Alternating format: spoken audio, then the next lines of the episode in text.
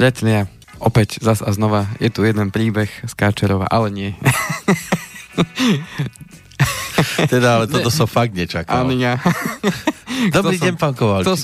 Chcel som na chvíľučku. To bol veľmi rýchly úvod. Tak, rozosmiať všetkých. Tam bol držgroš, vy sa nechcete hlásiť. Nie, nechcem sa hlásiť držgrošom, aj keď ten vedel, čo s peniazmi, veď sa v nich dokázal aj kúpať však. No hľadal som dneska nejaký citát alebo nejakú vec, ktorou by som vás nejako vedel rozosmiať, ale nenašiel som žiadny. Ale podarilo. A prichádzate v krásnom momente, pretože 14. január je narodeninový pre Slobodný vysielač. Dnes máme 7 rokov. Tak blahoželám, takto som vôbec nevedel. A vy nechybáte, to je krásne, pretože ja som si to aj želal, aby v deň takýto výnimočný pre nás tu sedel človek, ktorý je takéhoto typu ako vy. Takého vtipného a samozrejme aj osobnostne vysoká úroveň. Ďakujem pekne. Tak to je úžasné mať to takto pohromade. No, humorista. Ďakujem pekne, áno. Humoristov medzi tými, ktorí sa točia okolo peňazí, máme síce veľa. Áno, pribúdajú. A mnohí nás doženú k takým slzám, že až... Slzám šťastia. No, dobre. No, v každom prípade nesom chcel práve na tú tému, ktorú sme avizovali, teda o dôchodkoch a o všetkých tých zmenách, ktoré prišiel 1.1.2020 a chcel som nejaký citát o dôchodku nájsť, ale nenašiel som žiadny, ktorý by sa mi nejako až tak pozdával. No, neviem, či sa dá okolo toho urobiť niečo múdreho. No, jeden slovenský básnik, ja ho nepoznám osobne, ani teda som nejako nečítal, že Milan Hodál, tak ten vraj teda sa nechal počuť, že dôchodcovia, ich životné kredo, ich životné heslo, žiť len zo spomienok. Z dôchodku to nešlo. A myslíte si, také, že vy mu budete dnes protirečiť? Neviem, to už každý si zodpovie, že či tie zmeny, ktoré prišli, nás potešili. Ja som presvedčený, že mnohých dôchodcov potešili, pretože keďže máme už volebný rok teraz, a keďže tieto zmeny sa uzakonili v tom minulom roku na sklonku a v rámci nového štátneho rozpočtu, o čom sme videli aj v správach, aj informácie, teda, že boli tam ohnivé diskusie ohľadom toho rozpočtu štátneho, nakoniec to teda všetko uzakonili, prešli niektoré veci v zrýchlených konaniach. To sa väčšinou robí. Aby sme to už mali za sebou. Aby sa to rýchlo stihlo, aby sa to stihlo ešte pred tými voľbami, aby si ľudia pamätali, že kto vlastne bojoval za ich lepší život. Tak tých zmien na tom dôchodku je teda viacero, ktoré teda prišli. A dnešnú reláciu teda budem venovať práve tým zmenám, ktoré mnohých podľa mňa potešia. Áno.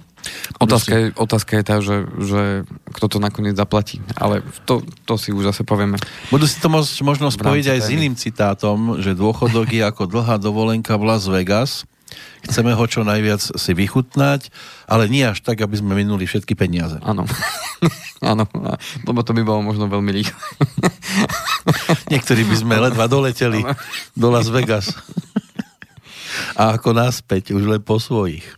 No tak poďme na to, lebo je toho trošku viac, tak aby sme si to stihli celé prejsť. Takže, je toho viac ako dôchodku.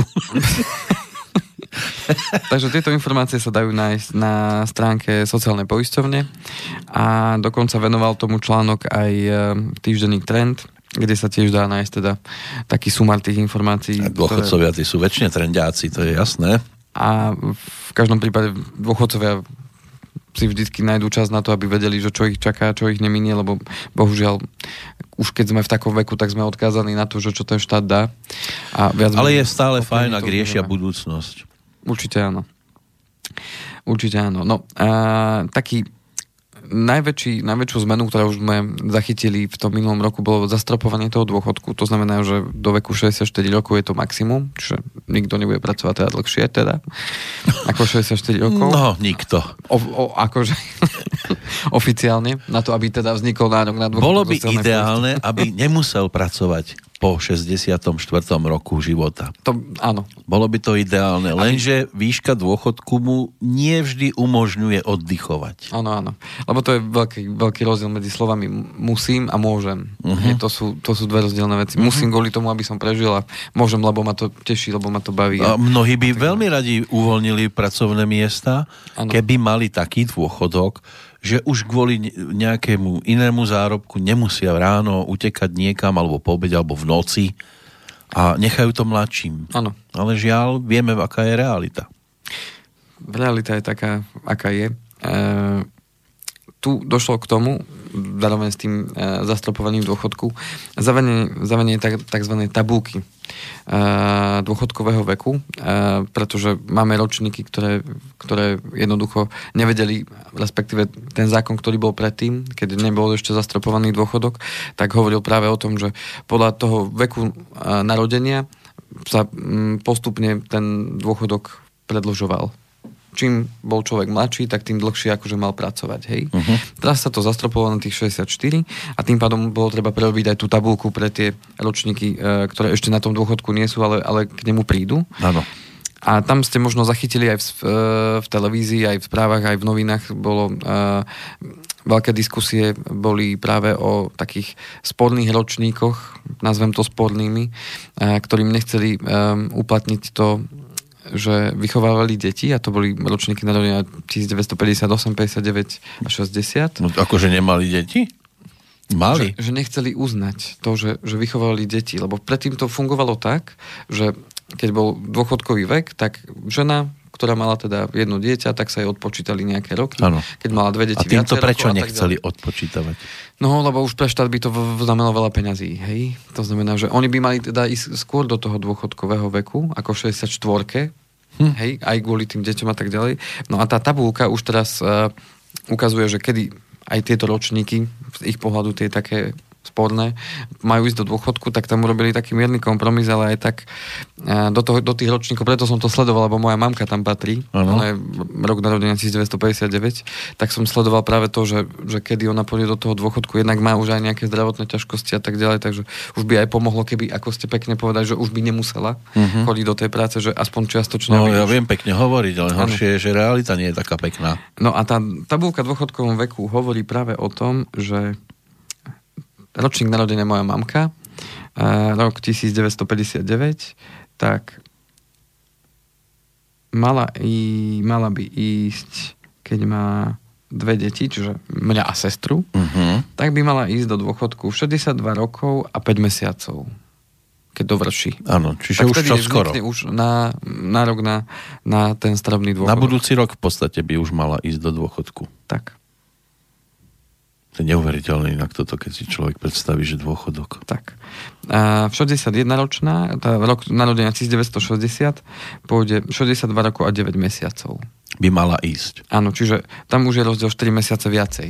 Čiže o rok neskôr narodená, bude mať dve deti, ale pôjde o 4 mesiace neskôr do dôchodku, respektíve vznikne nárok na ten stravný dôchod o 4 mesiace neskôr. Uh-huh. Lebo o rok neskôr sa narodila. A takto to postupne pokračuje až do roku 1966 a viac, a tam už je ten vek 64 rokov. Uh-huh. A keď má jedno dieťa, tak je to o pol roka menej, a keď má dve deti, o ďalšieho pol roka menej, a keď je tri a viac, tak je tam rovnako ako tak je rok a pol, a to je maximum. Keby mala aj 10 detí, tak je stále na rok a pol menej ako tých 64, čiže 62,5 roka. No. Tí ďalšie ročníky už nebudú mať takýto problém. Tí už majú... Čiže my neskôr narodení. Čiže 66 a viac znamená 64 rokov. Keď jedno dieťa žena vychová, tak má o pol roka menej, keď dve deti o rok menej. A týka sa to len žien, tieto deti. A samozrejme aj mužov, ktoré preukazateľne vychovali to dieťa sami. Jej sami. Alebo ktorým bolo zverené to dieťa, povedzme, že mohol sa stať, že žena umrela, alebo ovdovel, matka umrela, alebo ten muž teda ovdovel, alebo... Takže keď sa on staral sám... Alebo sa rozviedli a deti boli zverené otcovi. No v prípade ženy je to jedno, tam môže byť aj partner, ale tam sa to počíta tak či tak.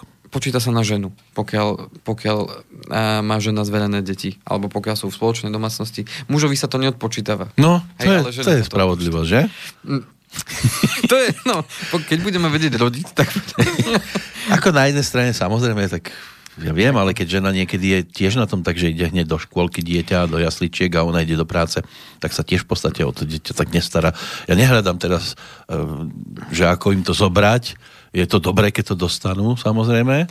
Môžu ich teda... A sú tam nejaké výhody, ale prečo muž tiež nie je po tejto stránke zohľadnený? Je zohľadnený, pokiaľ by to... Veď aj on sa postaralo o to dieťa. V poriadku, ale... Aby prišlo na svet. Áno, ale tam sa to počíta, že to už no, nejdeme tak... Mama je mama, no. Áno. Tak toto nazvime. Keď tá mama z nejakého dôvodu není, tak sa to ráta aj tomu mužovi. Áno, to znamená, rozumiem, áno. To už viem. No. Tu je tabu... Len keď aj otec je, aj mama je, tak je to iba pre mamu. Áno, áno. A keď mama nie je, tak je to aj pre otca. Áno, tak. No a včera som dostal takú jednu otázku, lebo bol som zhodou okolností na jednej strednej škole, na poľnohospodárskom učilišti, tá strednej odbornej škole, kde som dostal od pani profesorky jednej takú jednu otázku, že čo sa myslí vychovaným dieťaťom. No a to bola dobrá otázka práve to, že lebo môže sa stať čokoľvek, hej? Uh-huh. A tým pádom ma to naviedlo k tomu, že OK, to je dobrá trefná otázka a pozrieť si, že čo sa myslí pod vychovaným dieťaťom. Tak, vidíte ho teraz pred vami, pani profesorka, napríklad. No. Ja som slušne vychované dieťa. Slušne vychované dieťa. Takže ja som si to pozrel na tej stránke sociálnej poisťovne a teraz mi to nejako zmizlo. Prečo? No. Tu. Čiže pri posudzovaní výchovy dieťa sa prihľada na po a vlastné a osvojené dieťa, a dieťa prevzaté do starostlivosti nahrádzajúcej starostlivosť rodičov. Čiže z detského domova som zobral napríklad? A to je z dieťa prevzaté do tejto starostlivosti na základe rozhodnutia príslušného orgánu, ktorého matka zomrela a manžela, ktorému bolo zverené do výchovy rozhodnutím súdu, ktoré poistenec vychoval ako pestún v osobitných zariadeniach pestúnskej starostlivosti. Čiže... V tých detských domovoch? A... Pestúnska starostlivosť. Pestúnska to už doma mám. Áno, áno, tak. No a podmienka výchovy dieťaťa je splnená, ak sa poistenec osobne stará alebo sa staral o dieťa vo veku do dosiahnutia plnalosti aspoň počas 10 rokov. Uh-huh. Čiže minimálne 10 rokov som sa staral o to dieťa. Povedzme, že malo 8, keď som ho dostal, áno. A do 18-ky som sa o ňoho postaral. A počas 5 rokov, ak sa ujal jeho výchovy po dosiahnutí 8. roku jeho veku. Hovorím, po 8. No. Tak. A to je akože riadne vychované. Podmienkou výchovy dieťa sa tiež považuje za splnenú, ak sa poistenec staral o dieťa od jeho narodenia do úmrtia, ak dieťa zomrelo po dosiahnutí 6 mesiacov veku. Aspoň posledné 3 roky pred dovršením dôchodkového veku som sa staral o dieťa. Čiže ak niekomu, nedaj Bože, zobralo dieťatko, ktoré malo viac ako 6 mesiacov, tak tiež sa považuje, že mal jedno dieťa, ktoré sa mu odpočíva pol rok, odpočíva, áno, ale odpočítava. Ten pol rok za to jedno dieťatko. Uh-huh. OK. To znamená, že takýmto spôsobom sa poníma sociálna poisťovňa. Ak mu odíde žiaľ skôr, tak sa mu to nepočíta. Nie. Uh-huh. Čiže podmienka je tých 6 mesiacov, aby prežil. A prečo 6 mesiacov? To ste sa nedopatrali. Nie, tu je to definícia, není dôvod, že prečo 6 mesiacov. Uh-huh. Netuším. Kto to vypočítal, že práve 6 mesiacov? Nemyslím, že to počítali, skôr sa rozhodli, že takto to bude, hej, lebo takto je. Uh-huh. OK. Takže to máme definíciu, že čo sa myslí tým dieťaťom a čo teda... To sú ale fakty, ktoré platili pred vstupom do tohto roku. Niečo sa na nich chystá zmeniť? Tak toto je platné od 1.1.2020. A predtým to bolo o niečom inom? A predtým to bolo o niečom inom. To znamená, že ročníky, ktoré boli tých 1966 a viacej, tak kto bol neskôr narodený, tak jemu postupne sa pribúdalo, myslím, že to bolo, a teraz neviem, či netrepnem, myslím, že každému 45 dní pribudlo, keď bol o rok neskôr narodený. To znamená, že ten, kto bol v narodení v roku 1966, tak išiel v 64. Ten, kto už bol 1967, už mal 64 rokov a i 45 dní. Uh-huh. A takto postupne to stúpalo. Hej? To znamená, že ľudia narodení v roku 2000 už mali X-násobne 67 rokov a tak ďalej. Čo dávalo zmysel a dávalo logiku práve z toho dôvodu, že samozrejme, keďže máme ten problém, že tá demografia proste nejde tým... Tá krivka ide inak, áno. Takže tí, ktorí sa ešte nenarodili, tak tí by v podstate robili až do smrti. Otázka je tá, že ako by to ďalej fungovalo. Samozrejme, neexistuje podľa mňa ideálne riešenie, pretože toto riešenie je... Mne to stále pripadá, že sa to len lepí. Ako ano, keď máte to je taká guľa, ktorá sa... bicykla a vy ju len lepíte a furt sa nejaký defekt nájde. Je alebo to taká snehová guľa, ktorá sa len nabaľuje. Tak. A nikto nepozerá na to, kde už konečne urobíme koniec tomu nabaľovaniu. Lebo však, ak sú to teda tak múdri ľudia, ktorí sedia pri tých papieroch a akože sa píšia tým, že vyštudovali veľké školy a majú taký a taký titul, no tak ukážte mi, že ste naozaj aj tak inteligentní, keď vlastníte taký papier a konečne prídite s nejakým riešením. Ono, to riešenie sa bude tvoriť, ale to je to, čo sme sa rozprávali asi tak pred mesiacom v jednej z relácií, že chýba mi nejaká systémovosť toho, že príde jedna vláda, potom druhá vláda. Lebo mne to príde, že oni sú v podstate, však 5 rokov prežijeme nejako na tom mieste, kde sme a potom sa ukáže a po 5 rokoch zase povedia, však niečo ešte vymyslíme. A nikde sme sa neposunuli. Dáko to bude, dáko bolo. No, dáko bolo, dáko bude. Peniaze nám idú na výplaty a že tam ostatní vonku za oknami krkajú, tak to nám je jedno. No, môj pohľad na to je ten, že zastropovanie dôchodku je síce skvelá vec, ktorá skvele znie a pre ľudí dobre sa to počúva, lebo tí niektorí, ktorí si to už vedeli predtým prepočítať, tak vedia, ježišmaria, to ja budem dovtedy robiť.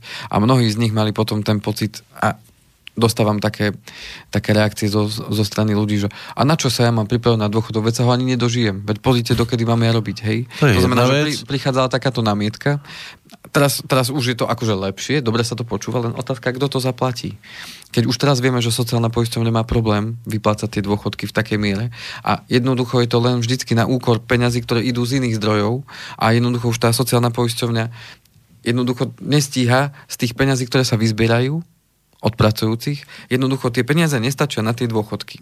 To znamená, že musia to lepiť inými zdrojmi a tým pádom je ten systém, ako bol nastavený, je nefunkčný. To znamená, že ten systém bol nastavený predsa na tom, že to, čo sa vyzbiera od ľudí, ktorí sú pracujúci a podnikajú, tak to má slúžiť na vyplácanie tých dôchodkov a má to postačovať. Tak bol postavený ten systém. Ale dneska už dneska to nestačí.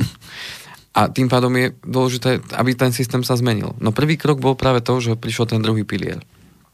To znamená, že ten síce na jednej strane zobral z tých peňazí, ktoré mali ísť do tej sociálnej poisťovne, ale zároveň tým bolo povedané už v 2005, že ľudia, haló, zobudte sa, už na dôchodky nebude, my už dneska nemáme na dôchodky, preto sme zaviedli druhý pilier, aby vy ste sa dokázali na ten dôchodok pripraviť lepšie a nespoliehať sa len na sociálku, lebo to možno to skončí jedného dňa. A tretí pilier paradoxne vznikol ešte v 94. alebo 5., kedy už prišli prvé dôchodkové sporiteľne, to boli vtedy. Uh-huh. A že ste si už mohli prilepšovať vtedy na dôchodok. Už vtedy, keď oni prišli, tak už bolo jasné, že aha, chcete sa mať lepšie na dôchodku, tak nespoliehajte sa na štát. Budete sa musieť o ten svoj dôchodok postarať sami. A to už bolo v 94. A dneska sme v 2020 už. Uh-huh. To znamená, že už je to viac ako 20 rokov, čo vznikol ten tretí pilier a stále nikto ešte nepovedal naozaj, že netresol po tom stole tam niekde a povedal, že haló, veď už to tým ľuďom povedzte, že je to v prdeli. A jednoducho, že my musíme s tým dať čo robiť. A keď to aj niekto povedal, tak ho možno nebolo až tak počuť, tak tým sa ospravedlňujem niekomu, kto nás možno počul. No možno tam niekto povedal, neblázni, prosím ťa, lebo buď rád, že si tam, kde si. No tak to býva. Prečo robíš problémy? Prečo sa do toho vrtáš? A teraz kde je riešenie? No riešenie je v tom, že tí ľudia potrebujú o tom vedieť a potrebujú o tom vedieť už žiak na základnej, už žiak na strednej škole. Áno, len sa o tom nedozvedia ani tí, ktorých sa to týka, a potom, keď príde čas ich dôchodku, áno, a začnú sa pýtať, kde sú peniaze, tak oni povedia, prepáčte, ale predchádzajúce vlády to pokazili. My nie, to tí pred nami. Tí už sú dávno preč, takže tých už nebudeme ani naháňať. Áno, áno. Žiadna zodpovednosť za ich rozhodovania a ostatní, ktorí by mali teda byť za vodou, čiže v dôchodkovom veku sú, no tak smola, no choďte si to tam niekde za tým a tým bývalým ministrom financií. Áno, choďte si to s ním vyriešiť. Tak vieme, že to tak nefunguje. A... No nebude to, ale toto je reálne, že vám povedia, že... Áno. Prepáčte, ale ty pred nami to pokašľali. V rámci toho keď sa toto celé takto teraz od 1.1.2020 udialo, tak ja si to spájam samozrejme s tým, že rok bol, no, a tá blížia sa voľby, takže potrebujú si nejakým spôsobom získať naše hlasy, našich... No, povedia, zadarmo ste mohli cestovať, predsa nie? Áno. No, mohli, lenže potom vystúpil na stanici a mohol ísť do odpadkových košov, lebo ich viac nemal. A s tým súvisiace sú samozrejme pozitívne zmeny. A to, čo som hovoril, že tak nie je to len ten dôchodkový vek a teda ten strop, ale aj to, že zvyšujú sa predčasné stropné dôchodky. To práve tie ročníky 1958-59 sa zvýšili tie predčasné dôchodky. Tí, ktorí náhodou už na ten predčasný dôchodok išli, to znamená tie ročníky 59-58 už mohli ísť na predčasný dôchodok, tak automaticky tie dôchodky sociálna poisťovňa zvýši. Nemusia o to žiadať a majú tak urobiť do konca tohto roka. Čiže aj tí, ktorí budú ešte žiadať o predčasný dôchodok, ak teda nejakí páni alebo dámy pôjdu na predčasný dôchodok a sú narodení v tých 2 rokoch, tak už im sa to bude prepočítavať automaticky. Že budú mať ten dôchodok predčasný vyšší. Možno už sú na predčasnom dôchodku, lebo v tom veku sa zamestnať alebo udržať si prácu tiež nie je jednoduché? No určite, no. To je, a obzvlášť, keď má niekto nejaké zdravotné ťažkosti. Ale a ešte k tomu, keď toto pribudlo, no tak to už vôbec nie. Takže toto. A samozrejme od 1. januára prichádza aj k tomu, že všetky dôchodky boli valorizované, lebo to je vždycky valorizované. Vysvetlíme, čo je valorizácia. Valorizácia znamená zvyšovanie teda dôchodkov, ktoré navrhuje vláda v rámci rozpočtu krajiny. No a tie budú valorizované o 2,9%. Od 1. januára sú. To je tzv. Dôchodková inflácia, ktorá je momentálne tá na úrovni 2,9%. Takže keď niekto dostával 220 eur a o 2% viac, tak má celkom zaujímavé prilepšenie. Takže to je až do roku 2021 sa penzie zvyšujú o tzv. Dôchodovskú infláciu s tým, že buď tých 2,9 alebo o pevnú sumu na úrovni 2% z priemernej sumy dôchodku určenej sociálnou poisťovňou. Vždy sa prepočítava výhodnejším princípom. Zase nemusí. Pre koho výhodnejším? Pre toho poberateľa, teda pre toho dôchodcu, áno. A vyššia penzia bude prvýkrát vyplatená vo februári. Uh-huh. Za január. Alebo ale nie je to potrebné o to opäť žiadať, je to automaticky, to znamená, že takýmto spôsobom to funguje. Je tu aj tabuľečka, kde sú nekrátené dôchodky, takže starobný dôchodok o 9 €, predčasný starobný o 8,7 €, to keď je tá pevná valorizačná suma. A pozerá sa na to, že čo je teda výhodnejšie. Takže starobný o 9 €, zvýšenie, predčasný starobný o 8,70, invalidný do 70% o 4,30 € mesačne, invalidný nad 70% o 7,60, vdovský a vdovecký o 5,80 a sirotský o 2,70. No lietajú tu riadne čísla, to vám poviem. Tak. No, s tým súvisí aj stanovenie tzv. Dôchodkovej jednotky, ktorou sa prepočítava dôchodok. Ten výpočet dôchodku sme mali kedysi v dávnejších reláciách, keď sme si hovorili o tom, ako sa vypočítava dôchodok, tak len na pripomenutie. Je to počet odpracovaných rokov krát osobný mzdový bod, teda priemerný osobný mzdový bod a krát táto dôchodková jednotka, ktorú určuje štát, vždycky na rok dopredu. A táto dôchodková hodnota je aktuálne teda na tento rok 13,6361 eura. Čo je 13,6361 eura. Je tá dôchodková jednotka. A tá hodnota. Čiže dáme si príklad, aby sme... Áno, ja sa v tom strácam, lebo pre mňa je to ako A plus B rovná sa X. Áno. A už som zase stratený, keď sa písmenka počítajú. Dosadíme do rovnice tie hodnoty. Uh-huh. Povedzme, niekto odpracoval 40 rokov, to je prvá hodnota, čiže... Dobre, dajme tomu, že mal šťastie a 40 rokov v práci. Uh-huh. Teraz krát. Priemerný osobný mzdový bod. Ako sa dopracujem k tomuto číslu? Keby mal niekto naozaj záujem si to zistiť, že aký je jeho priemerný osobný mzdový bod, tak treba kontaktovať sociálnu poisťovňu, aby vám zaslala výpis z vášho osobného dôchodkového účtu. Ale dajme si nejaký taký príkladový. Ona tak urobí, prídu vám 2 listy a tam budete mať potom rozpis rokov, odkedy ste začali aj v rámci štúdia od 18 rokov a po dnešný posledný dátum, ktorý oni to evidujú všetko, áno? Oni to všetko evidujú a v každom roku máte potom priemerný osobný mzdový bod za daný rok. Aha, a ten je pohyblivý? No, závisí od toho, koľko ste zarábali a koľko boli tie odvody. Čiže keď bola pohyblivá výplata, tak je pohyblivý aj ten bod. A teraz sa dostávame k tomu, že ako to číselko, čo znamená. Keď ste mali priemernú mzdu za vtedajší rok, čiže povedzme v roku 2000 ste zarábali približne priemernú mzdu, tak budete mať tam hodnotu, že ten osobný mzdový bod priemerný za ten daný rok bude jednotka. A to je vysoké číslo, alebo? Tak to je priemerná mzda. Keď dneska má niekto priemernú mzdu, že zarába 970, alebo koľko je v hrubom priemerná mzda na Slovensku, tak má za ten rok tiež je tu jednotka. Aha. A keby som mal podpriemerný, tak mám nulu? Pod jednotku. Tak máte, povedzme, 0,9 alebo 0,8. Hej?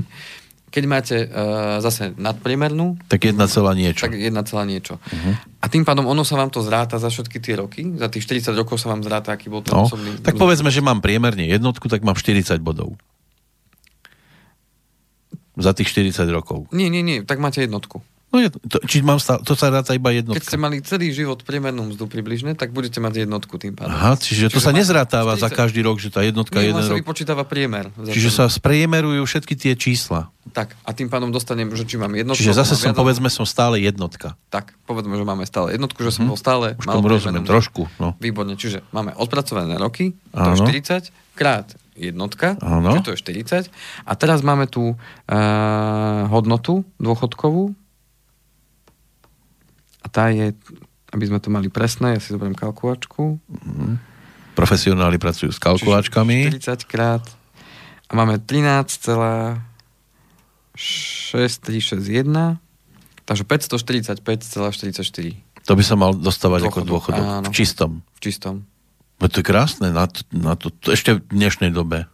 No, tak to hovoria čísla. No. A tak to hovorí vzorec, ktorý je na výpočet dôchodku.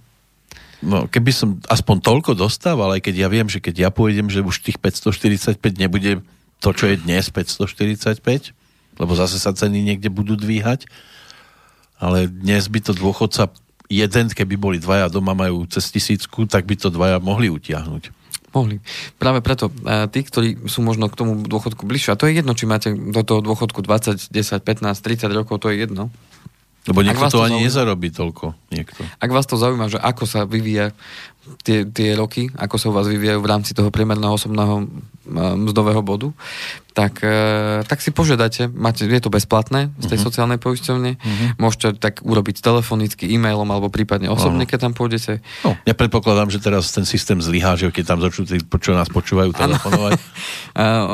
Málo kto to vie, ale treba si to skontrolovať, lebo kedy to budete kontrolovať? Keď budete chcieť žiadať o ten dôchodok a povedia vám, no ale vy tu máte započítaných len 35 a vy máte vedomosť, že máte 40, že vám chýba 5 rokov, budete to potom zisťovať. A keby chýbalo 5 rokov, tak ako to klesne? No, tak sa vám započítam 35. Takže tým pádom, keby bolo len 35... No skúste, ak sa to dá vypočítať, že nie 40, ideme. Ale máme tam 35 krát 1. Áno, krát 1 a krát tých 13, či koľko to bolo? 13, čože to zmizlo. Zmizlo to. Ako, 13,60. Dôchodok to zmizlo. 61. No? 477. to je o 70 eur to menej. Už je slušné pokles takýto, keď to je o 5 rokov menej. O 5 rokov menej, no. A práve to je dôležité, že takto si viete skontrolovať pomocou toho výpisu, že či za všetky obdobia a za všetky vaše zamestnania alebo podnikanie, kde ste boli, či máte naozaj započítané tie roky. Či vám tam náhodou niečo nechýba, lebo vieme, aké to bolo povedzme v 90. rokoch alebo 2000 rokoch, keď tu vznikali firmy a zanikali firmy veľmi rýchlo a nie všetci boli korektní a bolo tu aj kopec podvodníkov. Neplatili sa odvody a tak ďalej. A skákalo sa zo zamestnania do zamestnania. A práve to je dôležité si skontrolovať, aby sa vám tie roky započítavali, pretože to je, ako vidíte, rozhodujúce vo výpočte toho dôchodku, a keď budete mať 62, 3, 4, 5 rokov, bude sa vám to chcieť naháňať? No ale minimálna čiastka je garantovaná. Minimálny dôchodok je ďalšia zmena, ktorá teda prišla. Máme aj to? Dáme to po pesničke? Áno, môžeme to dať tým pádom po pesničke, no a pozrieme sa teda na to, ako sa to tam zlepšilo. Dobre, keď sme dnes pri tej téme starší ľudia, tak aj o starších ľuďoch tu je pesnička.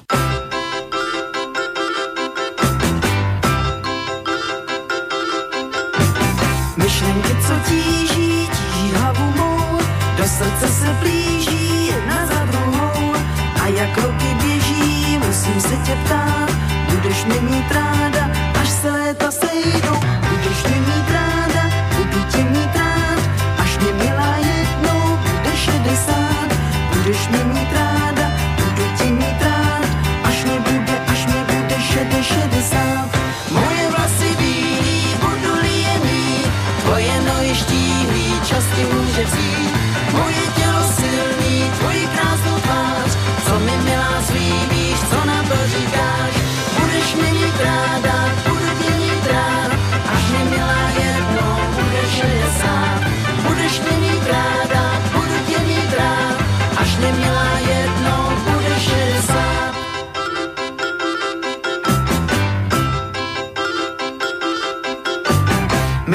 Co tíží hlavu mou, do srdce se plíží jedna za druhou.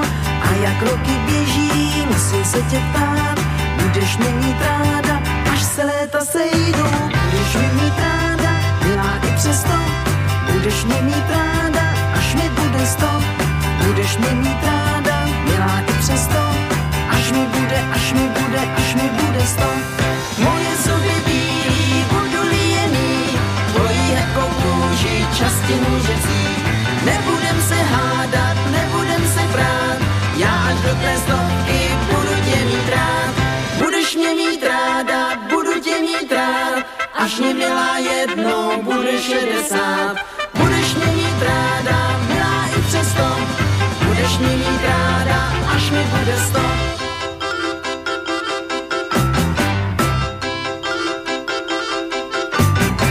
No, na čo dôchodok? Keď mám vedľa seba niekoho, kto má aj, keď bude mať 100, bude stále rád vidieť, to bude úžasné. Áno. Aspoň jeden bude mať dôchodok. No, tu inak dostávame sa, ani neviete, ako ste trafili klinec po hlavičke v tomto smere. A bez kladievka? Bez kladievka? Že ďalší problém potom toho sociálneho systému, tak ako je nastavený, je ten, že ľudia sa dožívajú čoraz dlhšieho veku. Teraz nejdeme sa baviť o tom... Fakt? Nejdeme sa baviť o tom, v akej kondícii sa dožívajú toho veku.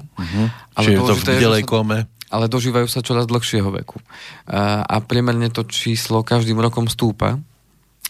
Mal som tu čas byť asi pred 2 rokmi na jednej takej akcii v rámci semináru, ktorý sme mali, tak prišiel jeden pán Francúz, ktorý teda celý život nič nerobí, len sleduje tie trendy po celom svete v rámci života a kvality života a toho, ako fungujú systémy dôchodkové a ako to vlastne tie krivky spolu súvisia, tak hovoril, že exponenciálne stúpa počet ľudí, ktorí sa dožívajú 100 rokov. To znamená, že každých 10 rokov tento počet sa takmer zdvojnásobuje. Ten počet ľudí. Aj v Európe? V Európe, ako po svete. Lebo väčšinou sme počuli, že v Ázii, tam... Áno, už sa to dostáva práve sem. A to asi, lebo sem tí Číňania prichádzajú. Rozpráva tak... aj mnohých faktorov, ktoré to ovplyvňujú. Teda.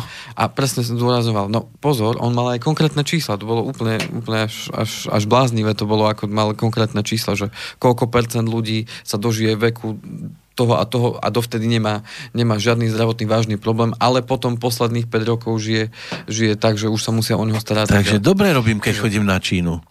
Napríklad. Lebo... Čiže áno. Len ja som sa dozvedel, že to, čo my tu jeme a čo si myslíme, že to sú čínske akože jedle, tak to tam vôbec nie. Nie? Tak potom neviem, no. Nie, že naozaj nie. No vidím, ale... keď budem mať 100, tak vám poviem, že to bolo určite. No a aby sme sa vrátili naspäť k téme, tak problémom vznikne, alebo teda ďalšia vec, ktorá vznikne ako výzva, skôr to, dobre, nie že problém, ale výzva, že keď tu bude naraz toľko generácií naraz žiť. Že tu budú v podstate ako keby 5 generácií naraz. No už teraz vadia, povedzme, 50-tnici 20-tnikom, tak si neviem predstaviť 100-ročných. Čo tí budú potom? A jednoducho to číslo rastie. A teraz otázka, ako to zvládne sociálny systém, keď tí ľudia budú žiť dlho? Budú to vyciciavať? No budú... Vy ste chodili do práce 40 rokov a ďalších 40 rokov? Chcete žiť? To zabudnite. No a toto je vážna výzva a zjavne ten systém, tak ako ho poznáme, nebude vedieť fungovať ďalších 50 rokov, pretože... pokiaľ naozaj tí ľudia budú žiť naozaj tak dlho a budú poberať tie dôchodky, tak jednoducho nebude dosť peňazí na to, aby to zvládli. Jednoducho ten počet dôchodcov bude v jednom momente tak vysoký. Ja by som videl cestu, ktorú aj dnes razia mnohí. Ano. Budeme ich dopovať liekmi, ktoré keď si budú kupovať, tak cez daň za lieky bude mať štát peniaze na to, aby im ešte dával dôchodky. A to by ten štát musel tie peniaze za tie lieky dostať. Aj, jasné, veď. Áno, vidíte, zase nerozmýšľam, však tie idú úplne iným smerom, tie peniaze. No, takže to je... A to, čo ide štátu, to je taká omrvinka. Áno. No. Takže... Hej, no... Ale prípade. Tak bolo to taká nádej, taká malá v tom svetielko, že by to mohli oni, tí dôchodcovia, ktorí žijú dlhšie ako dobrých 20 rokov, takže môžu tadiaľ vrácať peniaze a tie by potom im išli na tie dôchodky, že si oni vlastne budú cez lieky hradiť aj svoje dôchodky sebe. Áno, no. To bude taký kolobeh peňazí. Rozumiem. Že ja ich dám za lieky, oni sa dostanú do štátu a štát mi ich dá ako dôchodok a zase ich dám na lieky a tak to budem prežívať. To je tiež cesta. Tomu sa hovorí perpetuum mobile. Áno. Otázka je, že či by sa naozaj tie peniaze dostali tam, kde majú. No, tým sa dostalo, že ja dám povedzme 30 eur na lieky, 20 eur dostane štát v tom krásnom prípade a 10 eur sa mi dostane na dôchodok. No. A zase dám 30 eur na lieky, 20 a takto sa to bude krúžiť. Môžeme to navrhnúť nejaký model. Ja, oni majú svoj. My sme ešte fantastí. Áno. To je ešte krásne. Fantastí v tom, že 10 eur by som... Že sa až 10 eur z tých 30 vracia. Tam to koluje rôzne vtipy. Ale tak... No, ale, inak nám sa to dobre sranduje, lebo sa nás to ešte netýka. Áno, ale ja si to začínam čoraz viac uvedomovať, pretože pracujem s tými klientami. Ja dneska budem mať jedno stretnutie s pani, ktorá už sa chystá na ten dôchodok, takže ideme sa baviť o tom, že koľko môžeme očakávať z druhého piliera, koľko môžeme z prvého a tak ďalej, či je to bude vychádzať. Manžel už na dôchodku je, tak vie, že nemôže očakávať veľkú slávu, ale podstate je tá, že... Či si ju nechá on doma potom, keď bude dôchodkyňa?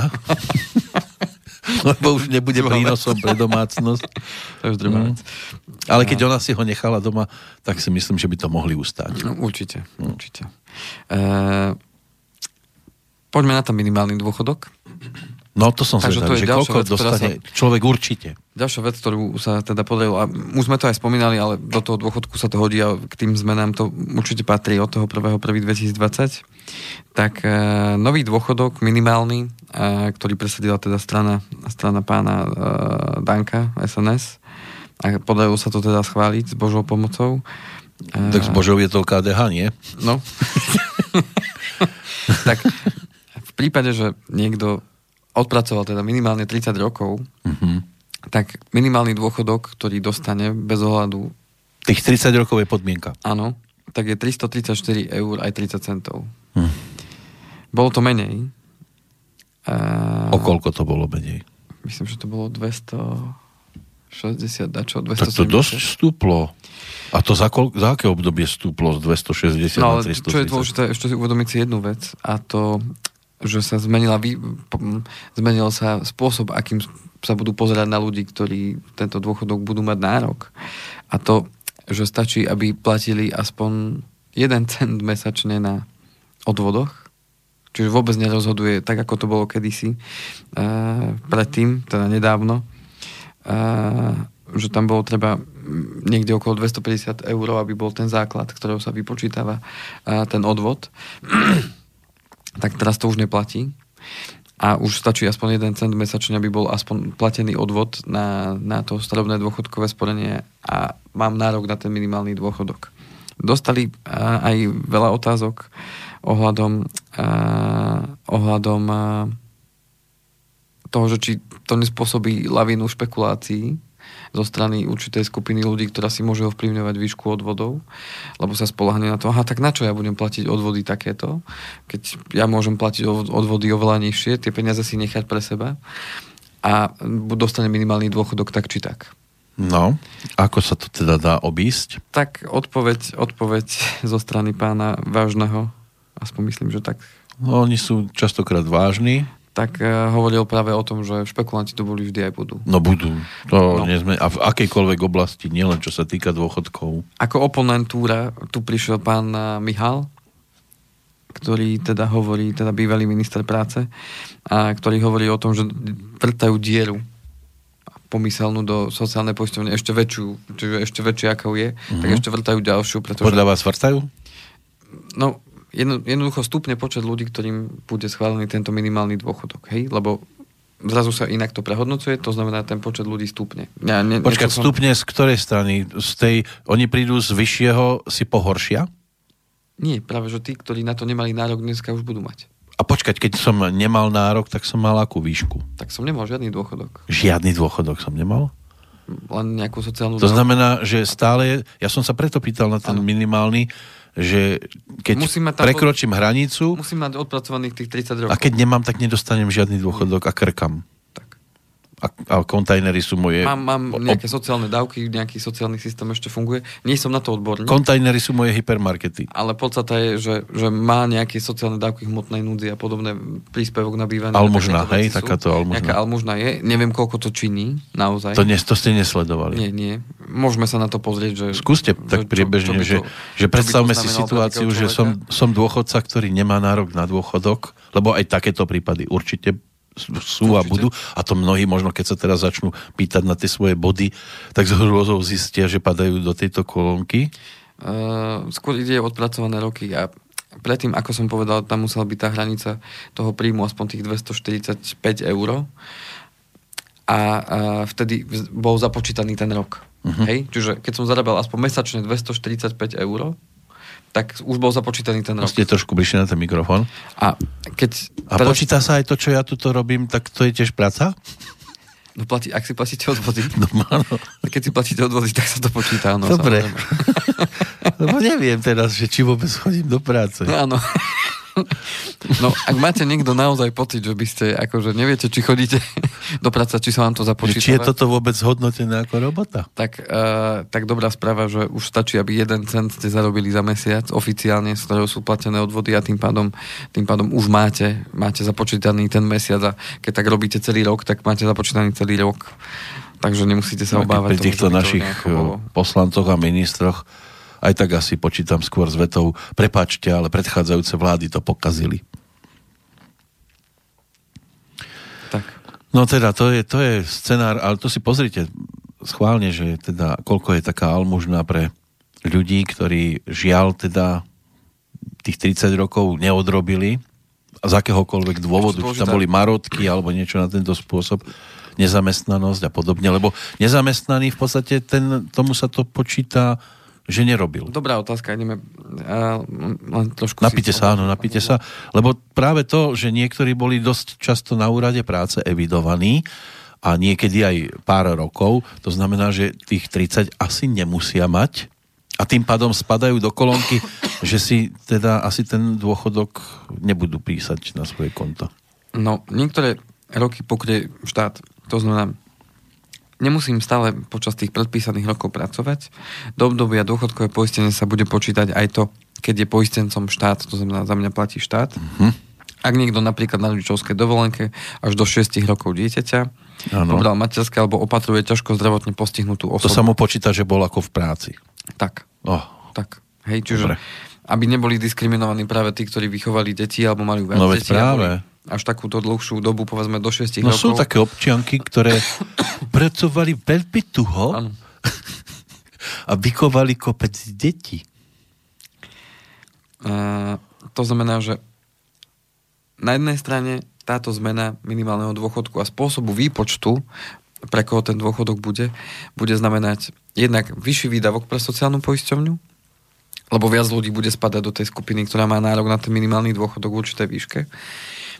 A na druhú stranu zmenší to príjmy tej sociálnej poisťovne, lebo tých peňazí tam bude, keď to tí ľudia, ktorí si môžu ovplyvniť tú výšku toho, koľko zarábajú oficiálne, si povedal, tak ja tam nebudem dávať toľko, to ja tam to budem dávať menej. Na druhú stranu, čo je ešte dôležitá vec, tí špekulanti, to nie sú len tí ľudia, ktorí si to ovplyvňujú, ale sú to aj zamestnávateľia. Ano. To znamená zamestnávateľa, ktorý si povedia, aha, tak ja môžem takto zamestnať zamestnanca, ja mu môžem dať toľko to a jemu sa to započítava do dôchodku. No tak ja nemám čo riešiť. Prečo ja by som mal platiť tomu zamestnancovi oficiálne viacej, keď nemusím? Ja mu dám radšej na ruku. On bude spokojný, ja budem spokojný a to, že štát dostane menej, to mi je šum a fuk. Však do dôchodku sa ti to započítava, neboj sa môj, budeš mať minimálny dôchodok však a ty tu máš peniaze navyše na ruku, čo ty chceš odo mňa? No, a žijeme teraz a tu? Ja viem, že hovorím teraz možno vec, ktorú akože by som nemal propagovať alebo navádzať niekoho na niečo, ale podstata je tá, že všetci to vedia. Vedia to aj tí ľudia, ktorí tvoria tie zákony, vedia, že takto zamestnávateľia fungujú. A mnohí sa možno teraz tak krčia, že však ja to tak tiež robím. A týmto dali návod, že aha, tak toto môžeme robiť v konečnom dôsledku. A čo to prinesie? Zasa len pre sociálnu poisťovňu menej peňazí, väčšie výdavky na druhej strane. To znamená, že ja v týchto bodoch súhlasím skôr s pánom Mihálom, že je to, áno, zaslúžia si dôchodcovia, nikomu nechcem tie peniaze brať. Len keď sa bavíme o tom, že niekto o tom rozhoduje a takéto niečo uzákoní v takom zrýchlenom konaní, že ani si to nestihneme nejako poriadne uvedomiť, že o niečom rokujú a už je to schválené, v konečnom dôsledku niekto to bude musieť zaplatiť. A je najmä si myslieť, že to bude niekto z tých ľudí, ktorí to vymysleli. To znamená, že... Oni nemajú zodpovednosť za toto. Takže podstata je teda tá, že je na nás, aby sme s tým niečo urobili. Budeme mať možnosť toho 29. Aj keď nie je to úplne tak, ako by sme si možno všetci predstavovali, ale v konečnom dôsledku máme možnosť... Keď sme pri tom, ja nechcem, aby zaznela, povedzme, nejaká strana, ktorej by sme my teraz mali robiť reklamu, ale skúste, ak to sledujete po tejto stránke, nemusíme ich menovať, ale je tam niekto, kto sleduje tieto veci okolo financií, dôchodkov a má to vo svojom programe? Alebo ste si toto nevšimli v žiadnom? Priznám sa, že všetky programy som si nejako ešte nestihol pozrieť. To, čo ste videli, nemusíte menovať stranu, ale či to niekto rieši? No, sú tam návrhy, čo som aspoň z tých strán, čo som si pozrel, alebo čo viem o tých ľuďoch, že čo prezentujú, tak sú návrhy, že to chcú riešiť. Ale ako? A či sa im to podarí presadiť? Je tam aj niečo takého, že nereálneho? No, nereálne je už podľa mňa toto, čo je teraz dlhodobo udržateľné. A sám pán Richter pripúšťa, že po roku to môžu prehodnotiť.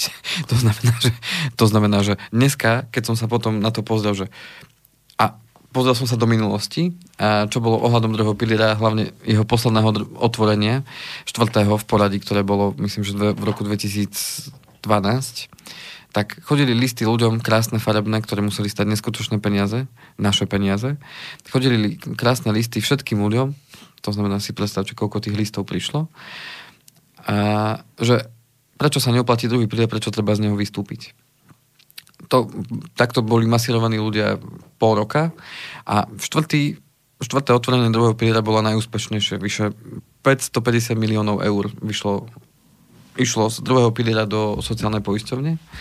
Čiže jednorazová injekcia prišla 550 miliónov eur plus minus. O pol roka na to, ako táto zbierka, nazvem to tak, prišla na účet sociálnej poisťovne. O pol roka na to, pán Richter tiež takto na začiatku roka vo vyjadrení o tom, že ako to bude s dôchodkami a tak ďalej, tak povedal, no musím povedať, že v budúcnosti sociálna poisťovňa na dôchodky mať nebude a preto odporúčam všetkým obyvateľom Slovenskej republiky, aby sa na tento dôchodok pripravili. Takže na jednu stranu v listoch vypisovali pol roka predtým, že štát sa o vás postará, druhý pilier je hlúposť a treba z neho vystúpiť. A o pol roka na to prišla informácia, že treba sa na ten dôchodok pripraviť a že štát na to nebude mať. Tak tá schizofrénia, ktorá panuje, tak panuje stále. Hej? To znamená, že na jednu stranu áno, zvýšime minimálne dôchodky a potom ako dovetok, ktorý už málo kto si prečíta, o rok to možno prehodnotíme a zistíme, že či to vlastne bude fungovať alebo nebude. Čiže na jeden si to vyskúšame, lebo voľby idú, tak ano. Akože dali sme vám dotáciu, tu máte, jedzte, to tak poviem. mám chlebík na šnúrke. Áno, a o rok vám ho zaberiem. A potom si ho... Lebo som to prehodnotil. Áno, a samozrejme, najmenej populárne sú veci, keď niekomu niečo zoberiete. Lebo keď už raz niečo odsúhlasíte, že áno, budeme mať minimálny dôchodok v takejto výške. No hej, len oni to zoberú po voľbách, ale prídu ďalšie voľby a tí ľudia zabudnú, že im to vtedy po voľbách zobrali. Nie, aby im to zrátali, lenže krátka pamäť. To je presne tak, krátka pamäť.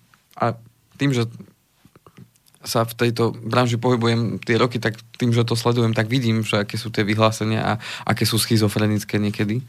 A preto hovorím, že z môjho pohľadu je toto vec, ktorá není dlhodobo udržateľná, ale zase na tú stranu chcem vidieť tú vládu, ktorá to zmení.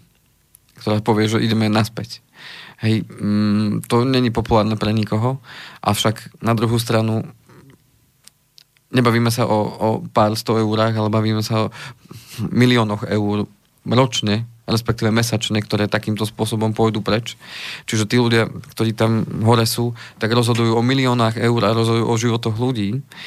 A preto si myslím, že je veľmi dôležité práve aj na túto tému sa s tými ľuďmi baviť. A keď pôjdete niekde na predvolebné rozhovory a takéto témy sa budú rozoberať na tých rozhovoroch s tými jednotlivými zástupcami strán alebo tí, ktorí si budú chcieť získavať vaše hlasy, tak vedzte, že rozpráva každý rozpráva, čo chce a čo sa dobre počúva. Áno, hlavne to. Ale zistíme to až po tých voľbách, že čo je ochotný preto niekto aj urobiť a či je reálne, aby preto niekto niečo spravil. Čiže dobre sa počúva to, že bude mať dôchodok 60 eur viacej a 70 alebo 70 eur viacej. Aj to človek dobre to človeku padne. Len na druhú stranu dívajme sa trošku aj ďalej a dívajme sa aj trošku ďalej na to, že či to naozaj nie je len ten povestná slanina na motúziku. Aj to? A potom sa dozviete alebo dočkáte sa vety, viete, nebola politická vôľa. Takto sa to zvyčajne ospravedlňuje. A dneska ako keby sa viacej ľudia pozerali na to, že kde niečo rozprávajú, ako na to, čo rozprávajú. Lebo dneska mám pocit, že každý si dovolí povedať hociaké klamstvo. No jej. A potom povie, no tak ja som zmenil názor. Nikde nie je napísané, že... Ja som to tak nemyslel. Lebo chyba tam potom otázka, dobre, hovoríte toto a teraz, keď to nedodržíte, tak čo? Toto by sme sa mali pýtať. Lebo ja viem tiež veľa vecí sľúbiť, že bude zajtra tu na dvore piesočná pláž. Na druhý deň tam piesočná pláž samozrejme nebude. A výhovorky tie sú tiež ľahko dostupné. Tak sa to nepodarilo. No. Tak sa to nepodarilo. No. Nepodarilo sa, hotovo. Však o rok to možno vyjde. Keď nám dáte zase hlas vo voľbách, tak to možno vyjde. No, ono to súvisí aj s tým, ako sme my nastavení sami, lebo mnohokrát si aj my sami sebe niečo sľubujeme, že... Tak áno, ani my nevieme dodržať. A nebudem sa večer prejedať. Idem naozaj triviálnym veciam, ale... ale to schudnutie vám pomôže k tomu aj nová vláda. Schudneme všetci. Ale v konečnom dôsledku vychádza to z toho znútra von. To znamená, že keď sami sebe vieme čokoľvek prepáčiť, tak potom, keď sa to ide aj do takýchto vyšších sfér a postupne to stúpa, tak sa to potom prejaví aj tam vonku. To znamená, že aha, no tak síce, áno, ja som vám to slúbil, ale som nesplnil. A tak samozrejme, že celkovo, keď ja pôjdem, povedzme, niekde a neukradnem niečo, to je jedno čo, tak a začnem týmto spôsobom, neodhodím papier vonku, potom sa tam tie papiere vonku nebudú nachádzať vôbec, lebo aj ďalší, povedzme, neodhodí a tak to bude čistejšie prostredie, tak to bude platiť potom aj v iných oblastiach. No ale však keď to robí iný, urobím aj ja, však ja iba také maličké klamstvo, maličká krádež, maličký neporiadok. No tak z maličkého je väčšie. No otázka je tá, že či ako sme sa vždycky rozprávali a vždycky sme sa na tom smiali na tej vete, že sluby sa slubujú a blázni sa radujú. A preto sme sa radovali. Áno. To znamená, že ja viem, ťažko si vybrať, lebo všetci budeme teraz čoraz viacej a čoraz intenzívnejšie budeme zahltení práve tými slubmi a tým, čo sa bude diať a aké to bude super a aké to bude. Ale dôležité je, aby sme sa nenechali len tak opantať a kúpiť za pár peňazí a ako sa hovorí opiť rožkom, ale možno zachovali ten taký zdravý rozum a pozreli sa na tie veci nielen z toho pohľadu, čo dneska potrebujem, ale z toho pohľadu, že čo bude o 2, o 3, o 5, o 10, o 15, o 20 rokov a to je to ťažšie, to je to najťažšie a tú víziu málo kto ponúka vôbec z tých... No lebo to, čo zvolíme teraz napríklad vo februári, nemusí pokaziť iba najbližších 5 rokov. Môže to pokaziť aj život našich detí, lebo sa... nastaví sa nejaký systém, niečo sa tu pokazí a už to nepôjde tak ľahko napraviť. Otázka je, ako je to dnes, lebo to je dôležité. Ak chceme niečo zmeniť, musíme si uvedomiť, kde sme dnes.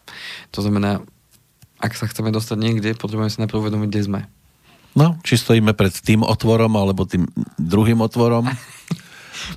V jednom skončíme. A dôležité, čo si musíme uvedomiť, je to, že kam chceme ísť. To znamená, prvá vec, kde som a kam chcem ísť. A na základe toho sa potom môžeme rozhodnúť.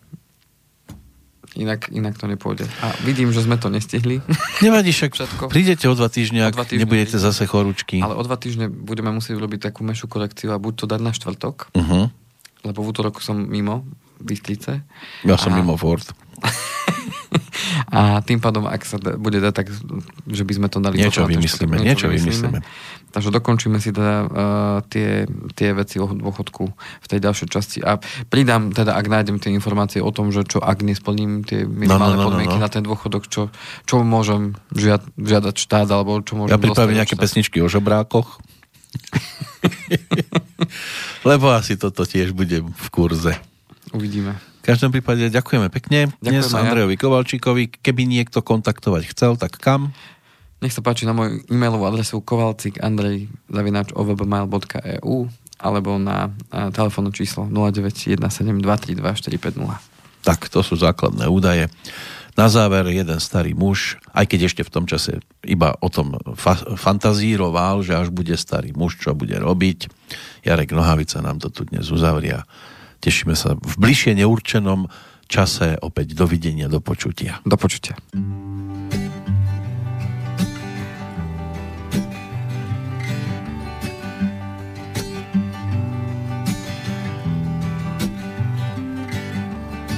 Až budu starým mužem, budu staré knihy číst a mladé víno lisovat.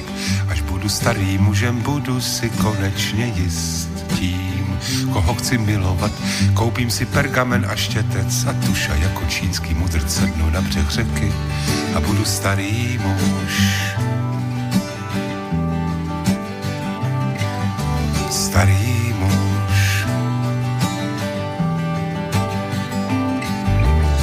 Až budu starým mužem, pořídím si starý byt a jedno staré rádio. Až budu starým mužem, budu svoje místo mít u okna, kavárny, avion. Koupím si pergamen na štětec a tuš a budu pozorovat lidi, kam jdou asi a budu starý muž. A budu starý muž.